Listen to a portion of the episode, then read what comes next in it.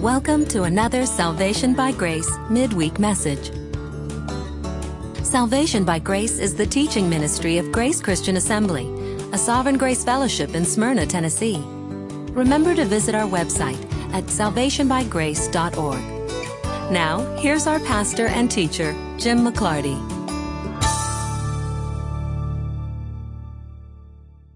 Well, all right, all of you very reverent people, it's good to see you tonight. This is the first time that I have heard my voice through this PA system with everything off the walls. Sounds better. And I hear myself reverberating through the room. Is it too loud? Is it okay?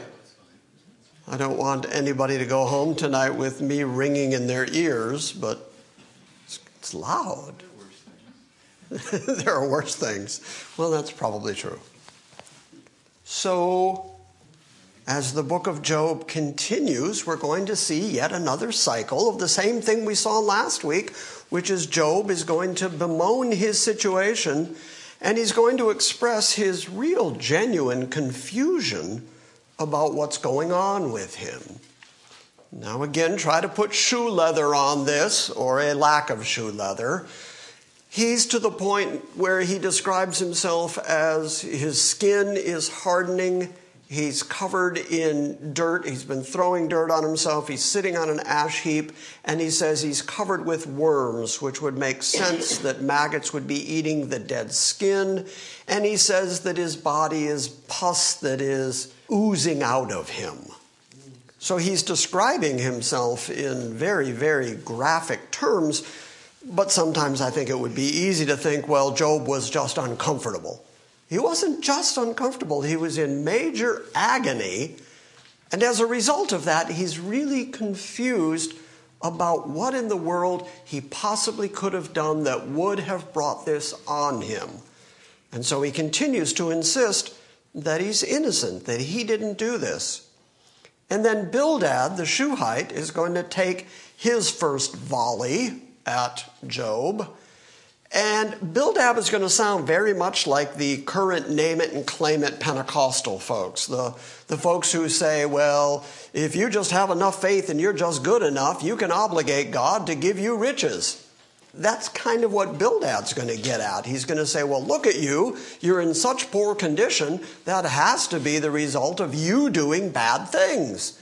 Because we know that God is a God who always rewards good people. And since he always rewards good people with plenty of good stuff, and you're not getting that good stuff, that's proof positive that you're just not good. So just admit what you did. And of course, Job is going to retain his integrity and say yet again, I don't know why this is happening to me. And he's going to start speaking directly to God, saying to God, I, don't comprehend this. I don't understand this. Why don't you just take my life from me? My life is so fleeting. Man's life is such a vapor. Why would you even pay attention to men? And why would you pay so much attention to me right now that you would put me through this for your own purposes? Why don't you just let me go? So you can really hear the agony that Job is in. But that's contrasted with Bildad coming up to him and kind of saying, It's your fault. You had to have done something. Which is a great way, by the way, to comfort people who are in pain. Next time you have to deal with someone who's really in pain, it really helps if you say to them, It's your fault. In fact, Bildad's going to go so far as to imply, You know, you lost all your sons in one day. That must be because they were so bad. They did something so wrong because God, you know, always punishes sinners. He clearly punished your sons. They must all be sinners. So, great way to build up a man who just lost 10 children and all of his riches all in one day, and then he lost his health, and then his friend says to him, You did this. And to rub salt in the wound, God is just being fair in killing your children. So it's really going to get very, very harsh. Okay, so let's start at Job chapter 7, right at the beginning at verse 1. This is Job's lament prior to Bildad starting. Now, let me say for the folks that are in the room, and particularly for the folks who are on the internet, that next week there's not going to be any midweek service here at GCA while the building is going through its facelift. You're going to write to me next week and say, Where's the new message this week? Well, I'm telling you right now, there won't be a new message next week. So you'll just have to hold on to what Bildad says for two weeks. Starting at chapter 7, verse 1. This is the case with mankind, and it's interesting that Job says something very similar to what Solomon says. The way Job puts it, he says, Is not man forced to labor on earth? As soon as Adam and Eve rebelled against God, God said that from then on men were going to eat through the sweat of their brow. From then on, human beings were going to have to work and work hard in order to put food on the table. Is not man, are not human beings forced to labor here on earth? And are not his days like the days of a hired man? In other words, he's saying God's the boss, and no matter what you accomplish in this life, you still end up having to serve Him. Do what He wants, do what He says. The days of a man on this earth are like a hired man, as a slave who pants for the shade. That means like somebody working out in the hot sun who's just looking for any kind of shade to get the, the beating down of the sun and the heat off them. Men are like hired men who eagerly wait for their wages. So, what's the purpose? What's the point of what he's saying? That human beings serve God, but we are looking forward to the day when it's all going to be worth it, when it's finally going to pay off. The same way that a guy works all week and then goes to his boss and says, Give me what I've earned, give me what I've worked so hard for. The same way human beings have to work by the sweat of their brow through their whole lives. They're like hired men who eagerly await for that payment that's coming. So am I allotted months of vanity. Do you understand what that word vanity means? It means to be egocentric. It means to care only about yourself and for that to ultimately be emptiness. So he's saying, I'm given these months of pain, which are really making me concentrate on myself, and yet it's all for nothing. It's all just vanity. Again, like Solomon said, vanity of vanities, all is vanity. So I am allotted these months of vanity, and the nights of trouble are appointed for me. You can imagine, as sick as he is, it's really hard to sleep. So now he's going to describe what his nights are like. When I lie down, I say, When shall I arise? Have you had those kind of nights where you just can't get any sleep and you just start thinking, Just bring the morning. Just bring the morning and I'll just get up again and I'll just go do what I got to do. Because he can't rest, he says, When I lie down, I say, When shall I arise? But the night continues. And I am continually tossing and turning until dawn. My flesh is clothed with worms and a crust of dirt, and my skin hardens and it runs. That means it seeps out. My days are swifter than a weaver's shuttle, and they come to an end without hope. So life is very brief. That phrase, swifter than a weaver's shuttle, he's talking about the plank of wood that has the yarn wrapped around it that a weaver runs back and forth through the loom. A good weaver can work that shuttle very quickly. And he says that's what life is like down here. It just moves so quickly and it's all vanity and it all comes to nothing and it comes to an end without hope. Remember that my life is but a breath and my eye will not again see good. He's so destitute at this point that he believes he's never going to see goodness again. Now, at the end of the book of Job, we do read that God restores Job and restores the things that he took from Job. But at this point, Job is in such agony that he can't even see his way clear to think of tomorrow. So remember that my life is but a breath. My eye will not again see good. And the eye of him who sees me will behold me no more. He's talking to his three friends who have come to see him. He's saying, When I die, when I go into the grave, you're not going to see me anymore. This life is a vapor, this life is passing. Your eyes will be on me, but I will not be. When a cloud vanishes, it is gone. So is he who goes down to the grave, he does not come up again. So he's saying, eventually this is going to be over. Eventually, I'm just going to die. And when I die, I'm just going to essentially vanish. Life is going to go on. Other people are going to come and go, and they're not going to remember that I was even here, and yet I have to live out these days of vanity, these days of tossing and turning, these days of not sleeping. God has declared that I have to go through this, and yet for what purpose? What does it accomplish? It's all emptiness. And when a cloud vanishes, it's gone.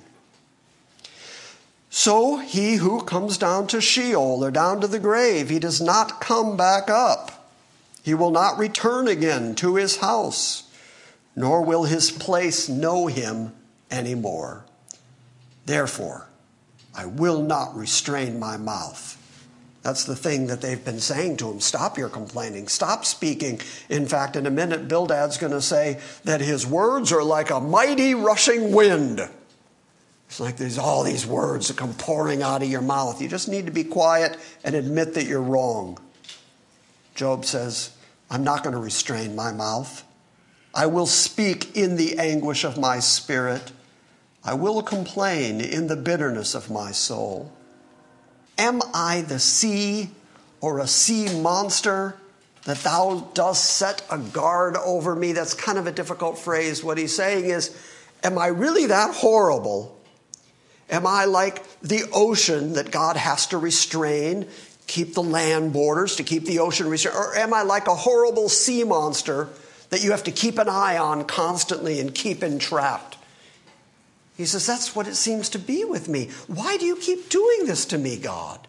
Why are you keeping me restrained by this sickness? Am I really that horrible? Am I a sea monster that thou didst set a guard over me? If I say, My bed will comfort me, or my couch will ease my complaint, then you do frighten me with dreams and you terrify me by visions. So there's no rest. When he's awake, he's desperately sick. Clothed in worms, his skin is hardening and running out with pus. So he thinks, well, maybe I'll just sleep. If I can sleep, I can then get away from the agony of my life. And he says, and then when I sleep, you torture me with bad dreams, and you give me horrible visions. There's no rest for me. You do frighten me with dreams, and you terrify me by visions, so that my soul would choose suffocation, death, rather than my pains. That's how bad it's getting. I waste away. I will not live forever. Leave me alone, for my days are but a breath. I don't think he's talking to his friends here when he says, Leave me alone. I think he's begging God, since he has already said, Am I like a monster that you have to keep paying attention to me and keep entrapping me this way? That when I'm awake, I'm in pain. When I'm asleep, I'm in terror. Why do you have to keep guarding me like this? It would be better if you just left me alone and then I could just die. But that's not going to happen. I waste away. I will not live forever. Leave me alone, for my days are but a breath. What is man that thou dost magnify him, and that thou art concerned about him, that thou dost examine him every morning and try him every moment? This is very similar to what David says when David says, What is man? Man's but a worm it's the word maggot. He's amazed that God would pay attention to and justify and love human beings who are, who are just maggots. Job says just the opposite. God, why would you bother to take the time to torture me this continually? To keep doing this to me over and over again? I'm just a man. I'm just a worm. Let up on me. What is a man that you're concerned about him? That you do examine him every morning and try him every moment? Wilt thou never turn thy gaze away from me, nor let me alone until I swallow my spittle? That phrase means when you're down to nothing, when you've got no more water, when you're just desperate, all you've got to drink is the last of the spit in your mouth.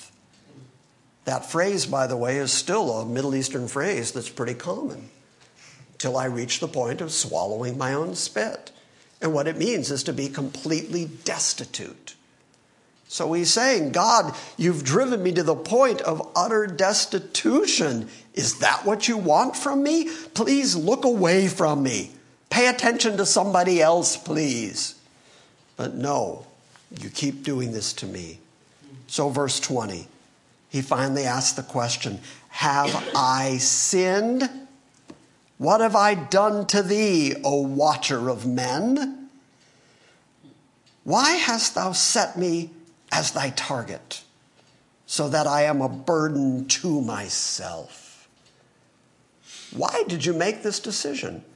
Why did you decide that you were going to target somebody and you targeted me? Have I sinned? If I've sinned, he's about to say, then why not pardon me? Why not forgive me? Apparently, you're just continually torturing me for it. Have I sinned? What have I done to thee, O watcher of men? Why hast thou set me as a target so that I am a burden to myself? Why then dost thou not pardon my transgression and take away my iniquity? For now I will lie down in the dust, and thou wilt seek me, but I will not be. He'd rather just die. Now, this is an interesting question. He seems to be very aware that it is God who ultimately has to pardon sin, that it's God who forgives transgression and takes away iniquity. He's aware, apparently, of that theology, and so he's caught in this conundrum where he says, You're the God that forgives, and so, if it is true what I have already heard, what my friends have already charged me with, they're saying that I have sinned and that's why these terrible things are happening to me. But if that is true, if I have sinned, then why are you making me pay for it? Why don't you forgive me for it? If you forgave me for my iniquity, then you wouldn't be torturing me because of my iniquity. And yet his friends are arguing, you had to have done something. Now, again, Job is correct. Job's theology is correct. Job's understanding that a sovereign God can do whatever he wants is correct. But what he's not doing is saying, well, God is just and fair, and clearly I've done something wrong. He's saying, what is it? What could I possibly have done? Yes, sir. I'm trying to keep quiet, but I have to ask. I know that we believe that this is the only book in the Bible and it was written before the fall. I know that we believe that.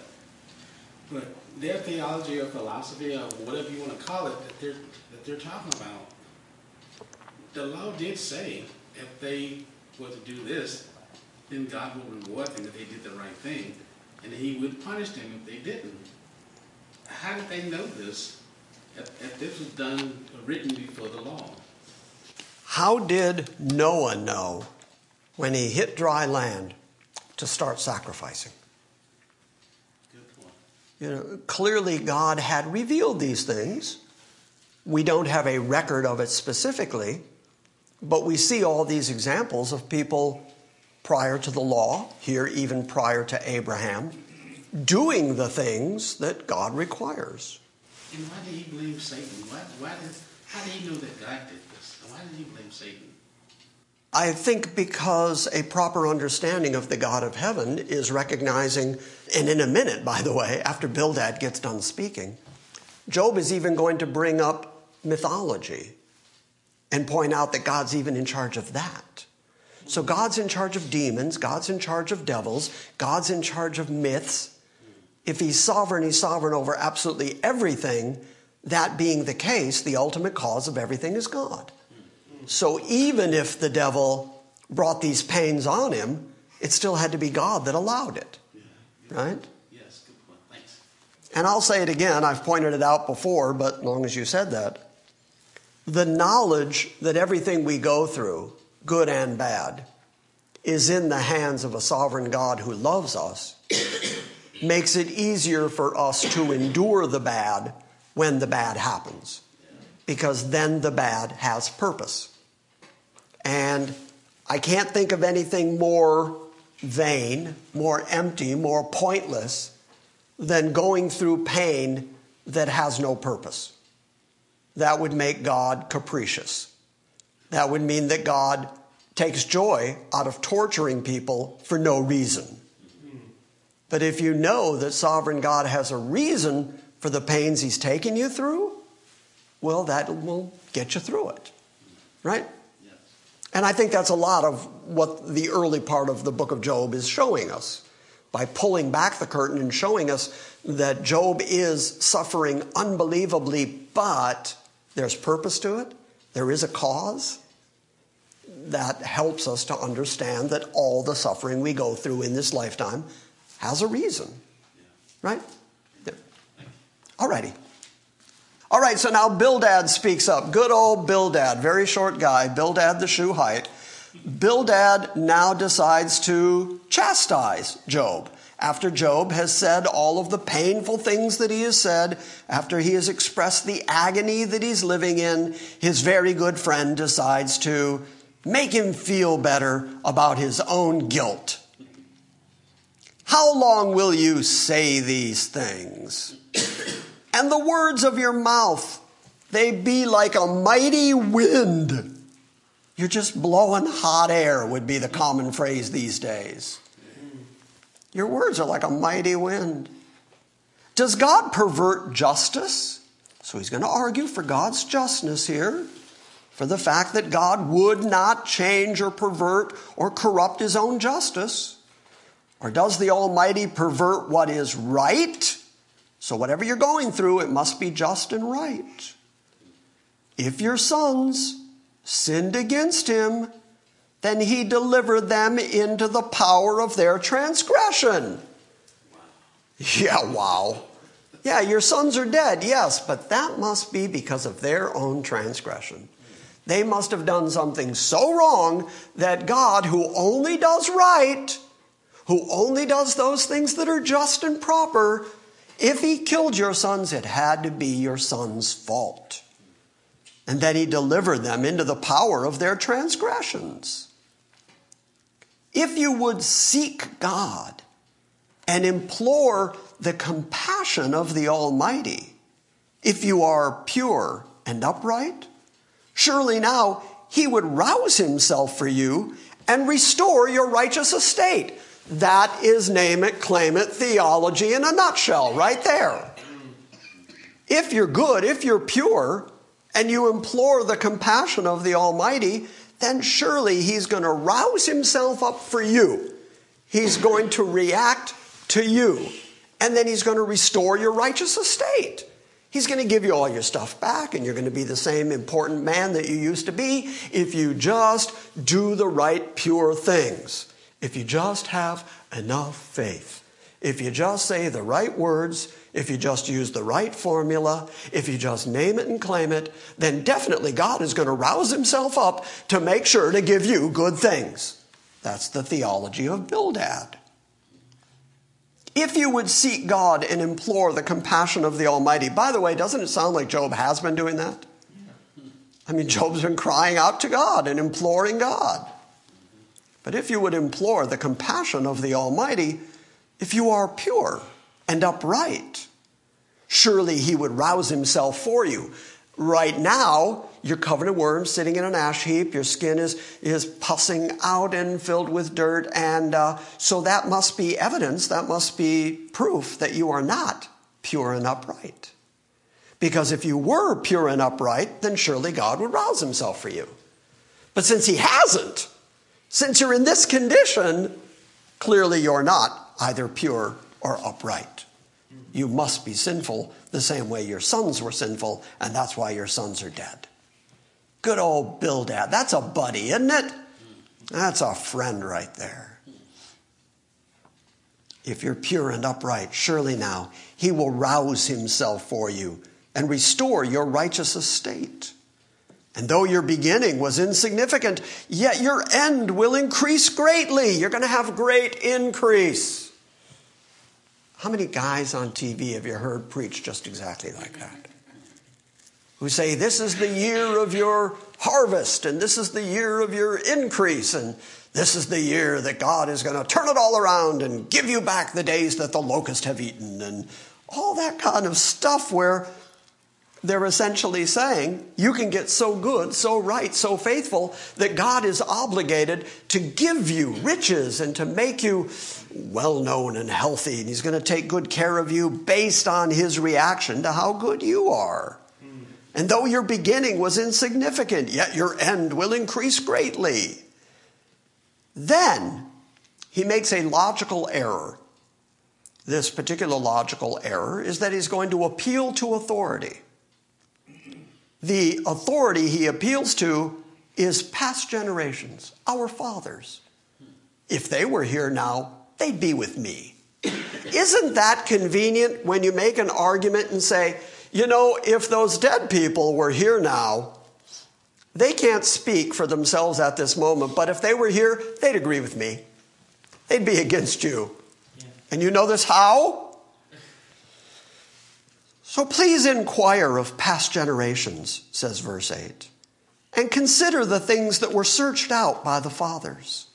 For we are only of yesterday and we know nothing. All he's saying is, look, we're only here on the planet for a short time, so we don't know much. Go back and see what the forefathers, see what the earlier generations had to say. What's the collective compendium of their knowledge? What have they got to say about it? For we are only of yesterday, and we know nothing, because our days on earth are a shadow. Verse 10 Will they not teach you and tell you and bring forth words from their minds? So he's saying, they agree with me. The forefathers, the wise men, the ones of the past, they would agree with me. Here's the example starting in verse 11. Can the papyrus grow up without a marsh? The answer is no. They've got to have a lot of water. That's why papyrus grow in the marshy land. Get rid of the water, the papyrus is going to fall. The reed is going to be destroyed. Can the rushes or the reeds grow without water? And while it is still green and not cut down, yet it will wither before any other plant. If it doesn't get water, it's just going to wither right up. And so are the paths of all those who forget God. And so is the hope of the godless. It will perish. Do you hear what Bildad just said? He said, You're in this condition because you forgot God. You're in this condition because you're godless. Because look, it's axiomatic. A reed has to have water or it will shrivel up and die. You are shriveling up and dying because you're removed from the source of life. You're godless. You forgot God. That's why this is happening to you. So are the paths of all those who forget God, and the hope of the godless will perish, whose confidence is fragile, and whose trust is like a spider web. Has anybody here walked through a spider web recently? Uh, yeah, all too often here during the summer. I did just the other day, walking out to my car, just was attacked by a spider web. An angry spider web attacked me. Now, imagine that there is a spider web on the side of your house somewhere, and you decide that all your confidence is going to be in that spider web, and so you lean on it with all your weight. Will it hold you? No, of course not. You're going to fall right through the spider web. Well, that's what Bildad is getting at. Bildad said, a person who trusts in his house, well, that house isn't going to stand. He holds fast to it, but it does not endure. So that's like trusting in a spider web and leaning on a spider web. That kind of confidence is fragile. Verse 16 says, He thrives before the sun, and his shoots spread out over his garden. Now, essentially, what he's going to say here is, You're like a plant who, when you're in the garden, your roots don't go deep enough so you end up clinging to rocks and clinging to other things. But when you're cut off from that root, you're just going to shrivel up and die. He thrives before the sun, and his shoots spread out over his garden. His roots wrap around a rock pile, and he grasps a house of stones. And if he is removed from his place, if he's dug up, then it will deny him, saying, I never saw you. And behold, this is the joy of his way, that out of the dust others will spring. Here's the argument. He's saying all the joy that a plant gets after it's been dug up, if it doesn't have good roots, if it's not getting water, if it needs to be dug up and destroyed, the only joy it's going to get is that maybe someday there will be a new plant there in its place. So, what's he saying to Job? The only joy you get is after you die, maybe someone else will rise up and take your place. That's as much as you can hope for. And again, wow is right. Behold, this is the joy of his way, that out of the dust others will spring. Lo, God will not reject a man of integrity. Job, you're clearly failing in the integrity department because God is clearly rejecting you. Lo, God will not reject a man of integrity and nor will he support the evildoers. He will yet fill your mouth with laughter and your lips with shouting. He's willing to do that. All you got to do is repent. All you got to do is admit to him that you've been bad and make your way good. All you have to do is do better, clean yourself up, and then God will fill your mouth with laughter. And then God will fill your lips with shouting. And those who hate you will be clothed with shame and the tent of the wicked will be no more. So, do you understand the, the whole of Bildad's argument here? You're trusting in yourself. You're trusting in your own house. You're trusting in your own integrity. That's like leaning on a spider web. And if you were good, if you were pure, then God would give you the desires of your heart. But since he hasn't, since you're in this condition, then clearly you have forgotten the Lord. Clearly you are godless. And that's why you're like this, because God will not reject a man of integrity. But he's rejected you, so clearly you have no integrity. So repent. And then God will fill your heart with laughter. So, was that any real encouragement to a guy who's in a lot of pain? Does that make anybody feel any better about anything? No. Okay, but how familiar is that argument? Too familiar. Too familiar. You can start to see now why at the end of the book of Job, and that's why in the introduction to the book, I started at the end of the book, where God shows up and says that what these three people have said has inflamed his wrath and made him angry because they did not say what is right about him.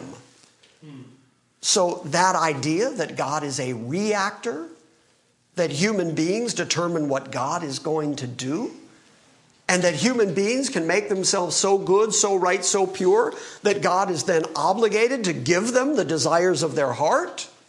That's a really, really common theology, and it's a really, really wrong theology. Mm-hmm. But you can hear it any day of the week. So let's start chapter 9, because now Job is going to respond. And this is where Job is going to continue to show his real confusion about what is happening to him. Then Job answered, In truth, I know that this is so. Let him keep going on for a moment. He's just said that if he were righteous, that God was going to fill his mouth with laughter and his lips with shouting, and those that hate you would be clothed with shame. And Job answered, In truth, I know that this is so, but, but, how can a man be right before God? I'm going to grant you your argument, Bildad.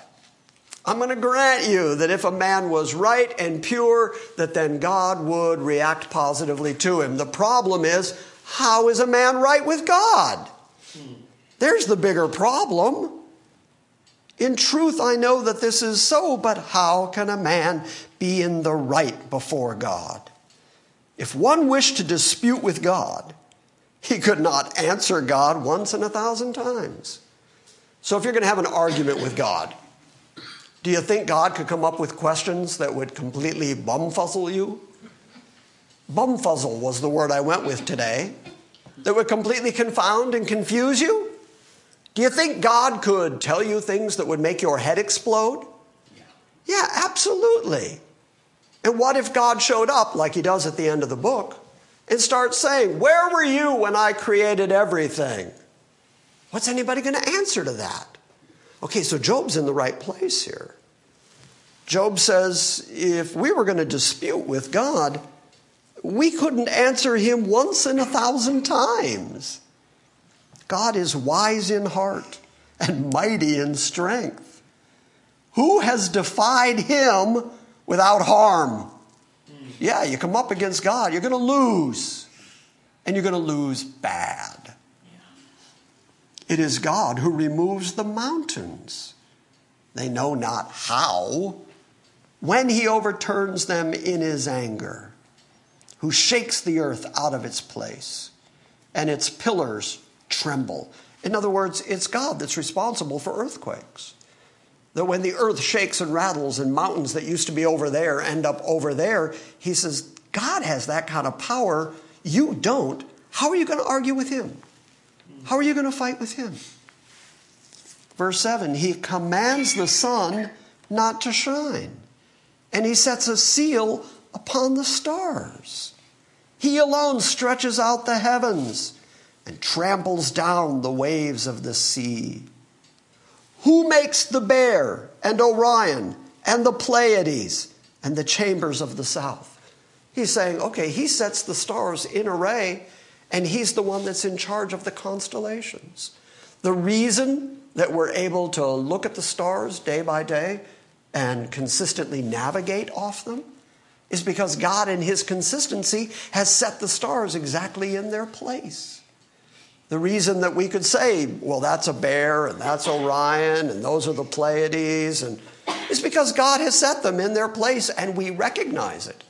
We didn't do it. Josiah didn't do it. Quick, Leon, move a star. We can't do it, but God is the one who does all that. Well, you don't want to argue with that one. Then he goes down into the sea and he says, He does great things, unfathomable things, and wondrous works without knowledge. Were he to pass by me, I wouldn't even see him. Were he to move past me, I wouldn't even perceive him. Okay, so this makes it even more difficult to argue with him. Not only is he in charge of absolutely everything, not only is he in charge of all the stars and the mountains and the seas and the waves, but then he's able to be in your midst, in your presence, and you don't even know it. You don't even see him. And you're, and you're going to argue with him? How? Who here could tell God, sit down in a chair and I'm going to ask you 30 questions? You, you couldn't even find him to demand that of him. If he were to pass by me, I wouldn't even see him. Were he to move past me, I would not perceive him. Were he to snatch away, then who could restrain him? If he decides somebody's life is over instantaneously and he snatches them away, can you change that? Can you do anything about that? When he decides that somebody's life is over, he takes their breath away, they fall down, they're dead. It doesn't matter how many times you stomp your feet or how angry you are at God for doing that, they're still just as dead, and you can't change that. He's in charge of stars and mountains and waves. He's unfathomable in his wondrous works. You can't even see him. You can't perceive him with the five senses. And if he is to kill somebody, you can't do anything about it. You can't argue with him. Who could say to him, What are you doing? Does that sound familiar? That's also the argument that you get into in the book of Daniel when Nebuchadnezzar comes to his right mind and says that all the people of earth are, are reputed as nothing and God does all his will among the armies of heaven and the inhabitants of the earth, and none can stay his hand, and none can say to him, What doest thou? Nobody gets to ask God why he does things the way he does things. Now, in a minute, Job's going to bring it down to here's the reason. The reason is a question of power. God has all the power, which is why he is God omnipotent, omnipotent, has all the authority, all the power. He even gives himself the proper name, El Shaddai, God Almighty. So if he has all the power and he has all the might, then that leaves none over for anybody else. That means you have no power. He has all the power. How do you argue with the all powerful? How do you say to him, Why are you doing this? Because the answer is, He's doing whatever pleases him. It's what David wrote Our God is in the heavens. He does whatsoever he pleases. And if you don't like it, if you're not comfortable with it, doesn't matter. It's going to happen anyway. Why would he put this on me? Why would I have this series of circumstances? Why would I have this disease? Why would I have this set of circumstances? Why did I lose my riches? Why, why did those people leave me? Why did the problems of life that we go through? We're powerless to change. God has all the power. He brings those things about in our life for a purpose. What we have to do is bow before the Almighty and recognize that He's going to do whatever He's going to do. And no one gets to say, Why did you do it that way? Were He to snatch away, who could restrain Him? Who could say to Him, What are you doing? God will not turn back his anger. If he's angry, you're not going to talk him out of it. Hey, God, stop it. That hurts. He's going to be angry and he's going to do what he's going to do. And beneath him, crouch the helpers of Rahab. Anybody know what that's about? The helpers of Rahab? Actually, the Hebrew word would have a good deal of uh, aspiration in the middle of it. It'd be more like a Rahab the cohorts of Rahab, the helpers of Rahab, even submit to God. This is a mythological story. I told you earlier about it. It refers to a Babylonian creation myth in which a god named Marduk defeated Tiamat, which is another name for the Leviathan. And the Leviathan also goes by this name, Rahab, but he then captured all her helpers. Now, that name then, Rahab, became a bad name that was even used as a nickname for Egypt in the way that Egypt held Israel captive. Psalm 87 4 makes mention of it. I shall mention Rahab and Babylon among those who know me. That's a reference to Egypt and Babylon. Psalm 89 9 to 11 says of God, You rule the swelling of the sea. That sounds very much like what we just read. When its waves rise, you still them. You yourself crushed Rahab like one who is slain. You scattered your enemies with your mighty arm. The heavens are yours, the earth also is yours, and the world and all it contains, you have founded them. And then the real obvious connections made in Isaiah in Isaiah chapter 30, verse 7, that says, Even Egypt, whose help is vain and empty, and therefore I have called her Rahab, who has been exterminated. So, the idea of what Job is saying here, by making reference to the helpers of Rahab, he's reaching it back into that mythology and saying, God, who is the great God, God, who is the greatest of all mythological gods, even the helpers of Rahab have to cower under his feet, have to look up to him. God will not turn back his anger. Beneath him crouch the helpers of Rahab. You have a better sense of what that means now? Yes. Not only is he in charge of all the physical stuff, not only is he in charge of the stars of the heaven, but He's also in charge of the things that we believe and the mythologies of man and the stuff we make up and the fake gods. He's still the only real, genuine, sovereign God who even those fake gods have to cower underneath. That's what Job's getting at. His whole argument is how are you going to fight with him? You can't even stir up the fake gods to go argue with him. Verse 14 How then, if they can't answer him, how then can I answer him and choose my words before him? For even though I were right, I could not answer. I would have to implore the mercy of my judge. If I called and he answered me, I could not believe that he was listening to my voice. Boy, how true is that? If you called out to God and he showed up and went, What? You wouldn't be able to come up with your next question because you'd be astounded that God just replied to you. Well, that's what Job is saying. If the Almighty were to answer me, I wouldn't know what to say after that. I'd end up having to implore the mercy of my judge. And if I called and he answered me, I could not believe that he was listening to my voice, for he bruises me with a tempest. Such interesting poetic language. He could bruise me just by hitting me, he could bruise me lightly with the condition of my skin. But he says, God has so overdone it in my case that he's stirring up tempests to bruise me with for he bruises me with a tempest, and he multiplies my wounds. Here's the key word without a cause. There's no reason for what he's doing here. I'm innocent. There's no sin for me to confess. He multiplied my wounds without cause. And he will not allow me to just get my breath, but he saturates me with bitterness. And if it is a matter of power. Behold, he is the strong one. And if it is a matter of justice, who can summon him?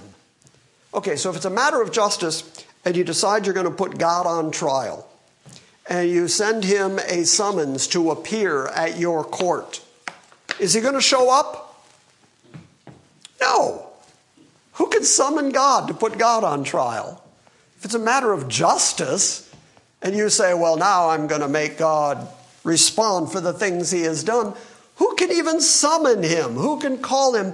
But the real heart of the matter in verse 19, and it's the heart of the matter in so many theological issues, is it's a matter of power. I remember many, many years ago talking to Tom, and we had a conversation where Tom said, It's not a question of whether God picks, chooses, and elects. That's not the question. The question is does God have the power to do that? If He has the power to do it, then what we think of it doesn't matter. Our opinion on the subject is completely moot because we don't get to argue with the one who has all the power. And a moment ago I said, He's the Almighty. He's the omnipotent. He's the one with all the authority. And he demonstrates it by doing the things you can't do. You can't move a star. You can't tell the sea to lay down. You can't stop the waves. You can't tell the oceans exactly where their borders are and that they can't come past here. But God does all of that. God's in charge of sickness. God's in charge of wellness. How do I know? Because Job is phenomenally sick, and later in the book, God's going to heal him. So who's in charge? God put the sickness on him, God puts the healing on him. God's in charge of everything he has, and he took it all away from him. Steve doesn't have that kind of power. If Steve tries to take away everything I've got, I'm calling a cop and he's going to jail. But but Steve doesn't have the authority that God has. Therefore, as a question of power, he cannot demand anything of God because he is the powerless and God is the all powerful. So Job puts that question forward. If it is a matter of power, behold, he's the strong one. He's the powerful one. So I don't even have an argument. I don't even have a way to call him to answer my questions. If it's a matter of justice, who can summon him? And though I am righteous, my mouth will condemn me. One of the things that really, you're nodding way too vigorously over there.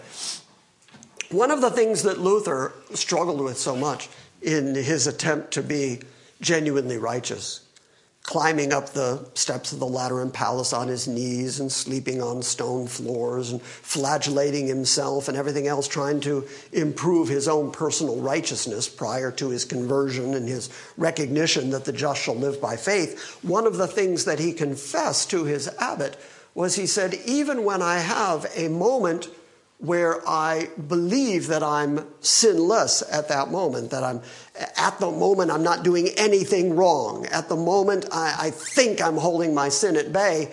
In that moment, I'm proud of myself for not sinning, and my pride is sin. Mm-hmm. So, regardless, even if I make the declaration that I'm doing well, that declaration condemns me. Well, that's essentially, again, what Job is getting at here. Even if I'm righteous, my mouth will condemn me. I'm going to say something that God can hold me guilty of. Though I am guiltless, He will declare me guilty. And I am guiltless. And I do not take notice of myself. I despise my life. It is all one, and therefore I say, he destroys the guiltless and the wicked. That's the conclusion that he's come to at this moment theologically.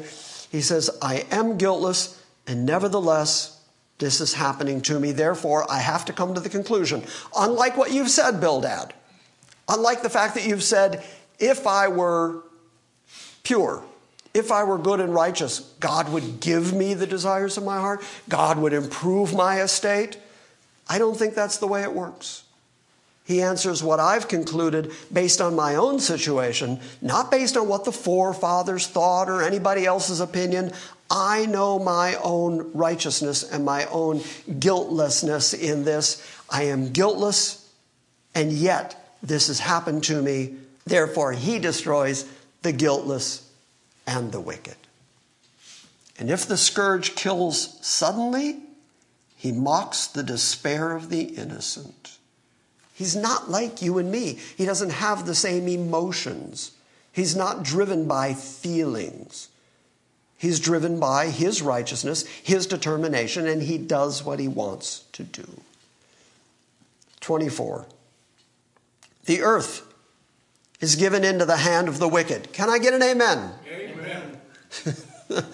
the earth is given into the hand of the wicked and he covers the faces of its judges. In other words, remember the book of Judges in the Bible, that there are people who are supposed to be determining what is right and wrong based on what God has said. And yet God seems to have turned the planet over the wicked, and he seems to be covering the faces of the judges. The judges aren't acting fairly, they're not acting just, and they don't seem to be seeing the stuff that is going on. I, I just got to throw this in. This, is, this has been an ongoing conversation this week. And I'm not sure why it fits right here, but it, but it does. The idea that the world is wicked. Uh, right now, I'm making a, a, video, I'm editing it right now, where I'm talking about the fact that you need to make your calling and election sure, like Peter says.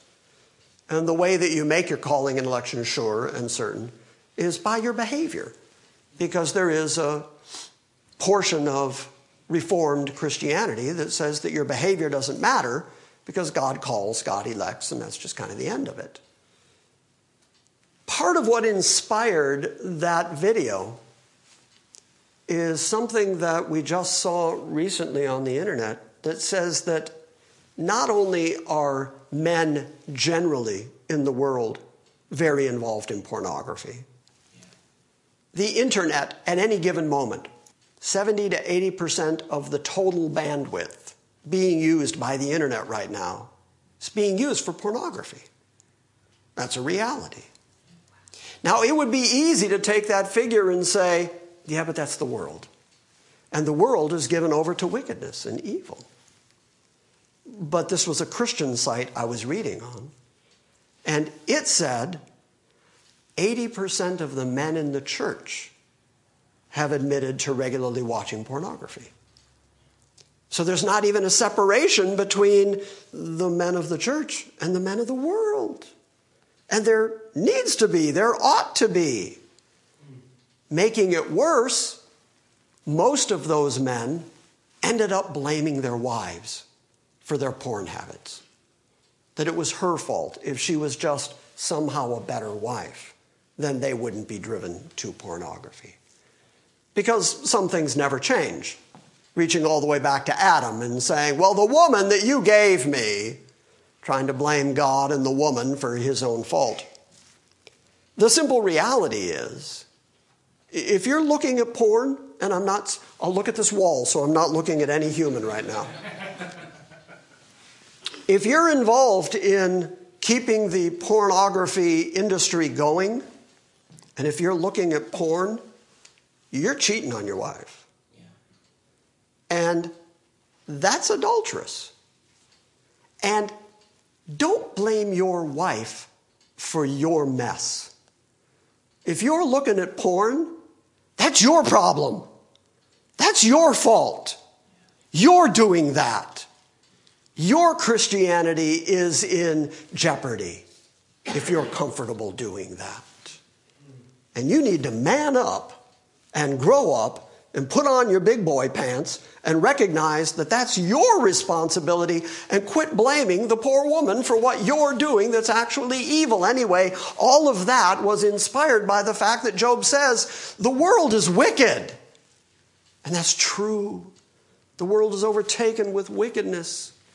But the church is supposed to be different than the world. The church is supposed to be salt and light in the world. The church is supposed to be showing the world the evil of its ways. And what is the church doing? The same thing the world is doing. The judges are blinded, the judges are covered.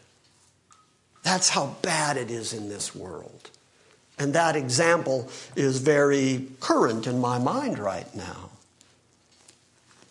And by the way, I meant every word of that. If you're doing it, stop it. And if you're doing it, that's you. That's not her. Stop it. I didn't mean to look right at you as I said stop it. I didn't. I'll look at the wall. Stop it. We're nearly done. The earth is given into the hand of the wicked. He covers the faces of its judges. If it is not he, then who is it? In other words, the world is in the situation it's in, and God is still God, and God is still on the throne, and God is still sovereign, even though the world is given over to the wicked. It's God that's covering the faces of the judges. If it's not Him, who is it? Now my days are swifter than a runner. They flee away, and they see no good. They slip by like reed boats like an eagle that swoops onto its prey. And though I say, I will forget my complaint, I will leave off my sad countenance and be cheerful. Boy, how often have you heard that? Just throw off that bad feeling. Just be cheerful. Just buck up. Here we go. If I say that, if I forget my complaint and I leave off my sad countenance and I be cheerful, if I say I'm going to do that, I am afraid of all my pain. And I know that you will not acquit me. So, I am accounted wicked. Why then should I toil in vanity? Why should I toil in vain? If I should wash myself with snow and cleanse my hands with lye, which is soap, yet you would plunge me into the pit and my own clothes would hate me. They would abhor me. In other words, if I put clothes on the way my skin is right now, it would hurt. For God is not a man as I am, that I may answer him. that we should go to court together so that I could put him on trial. There is no umpire between us. There's nobody who can plead the cause between the two of us. There's no umpire between us who could say who's just and who's not just. He's the one who's in charge, so he's right in whatever he does. Who may lay his hand upon us both. That's no umpire. Verse 34 Let him, God, let him remove his rod from me. In other words, if it's not him, who? You keep telling me what to do, you keep giving me instruction, but you're not changing anything. It's going to be God who has to remove his rod from me. And let not the dread of him terrify me. And then I would speak and not fear him, but I am not like that in myself. In two weeks, we'll start at chapter 10 and then again, you're going to see that same cycle. Job is going to despair of God's dealings with him, and then Zophar is going to take his shot at Job. And he's going to do the same thing. He's going to end up saying, Job, this I know, this I trust, that God is just, God is right, and therefore, if he's doing this to you, it has to be because of something you did. Because what is Job doing? He's doing the same thing that we do when we tell people that God is absolutely sovereign and can do whatever he wants. There are people who have grown up in the church, in their tradition, they've grown up believing that God is a certain way and that God takes good people to heaven and that God sends bad people to hell. They've believed that they can make themselves good enough or righteous enough that God will react to them. That's their theology. That's what they believe. And then we show up and we say, no, actually, according to the Bible, God is completely sovereign and he does whatever he wants. And he does whatever he pleases. And he chooses and he elects. And he has the power to do that. He has the authority to do whatever he wants, and you don't get to put him on trial. Human beings are so sure they can put God on trial. That's why I say so frequently don't let people pose their argument in such a way that they're acting as judge and jury on God. God, you can't put him on the trial. You can't put him on the stand. You can't demand answers from him. He's going to be like he's going to be. Our job is just to comport our faith and behavior to what God's like. And people get upset when you say that. People get upset when you explain the real God of the Bible. People will argue because you're stomping on their traditions. But that's been around ever since Job.